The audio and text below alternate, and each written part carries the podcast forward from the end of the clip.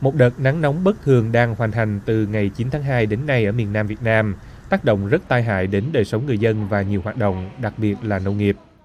Tính đến ngày 28 tháng 2, đợt nắng nóng gay gắt đã được 20 ngày và nhiều nơi kể cả thành phố Hồ Chí Minh đã chứng kiến nhiệt độ có lúc lên đến 37-38 độ C, truyền thông trong nước đưa tin. Người dân ở thành phố Hồ Chí Minh và các nơi khác trong những ngày này cảm thấy ngột thở, rát da vì trời nắng thiêu đốt và bầu không khí oi bức, theo các bản tin. Trong một bài đăng hôm 28 tháng 2 trên website của Tổng cục Khí tượng Thủy văn Việt Nam, ông Lê Đình Quyết, trưởng phòng dự báo Đài khí tượng thủy văn khu vực Nam Bộ nói rằng đợt nóng xảy ra sớm hơn bình thường. Chuyên gia khí tượng này giải thích nguyên nhân là El Nino đang diễn ra, tác động làm xu thế nhiệt tăng, ít mưa và lưu ý rằng đợt nắng nóng này dự báo vẫn đang kéo dài. El Nino là tên gọi của hiện tượng lớp nước biển bề mặt nóng lên dị thường ở khu vực xích đạo trung tâm và Đông Thái Bình Dương, kéo dài 8 tới 12 tháng hoặc lâu hơn.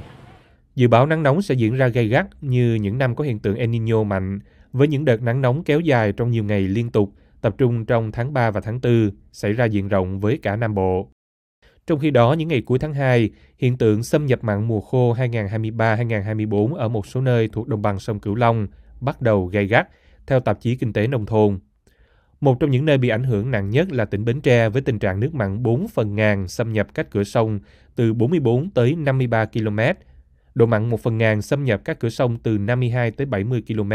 bị xem là nghiêm trọng hơn so với cùng kỳ năm ngoái. Nhiều vùng trồng lúa và cây ăn trái thuộc các tỉnh Cà Mau, Kiên Giang, Long An, Tiền Giang, Trà Vinh và Sóc Trăng cũng đang bị ảnh hưởng từ đợt nắng nóng và xâm nhập mặn, vẫn theo tạp chí Kinh tế Nông thôn.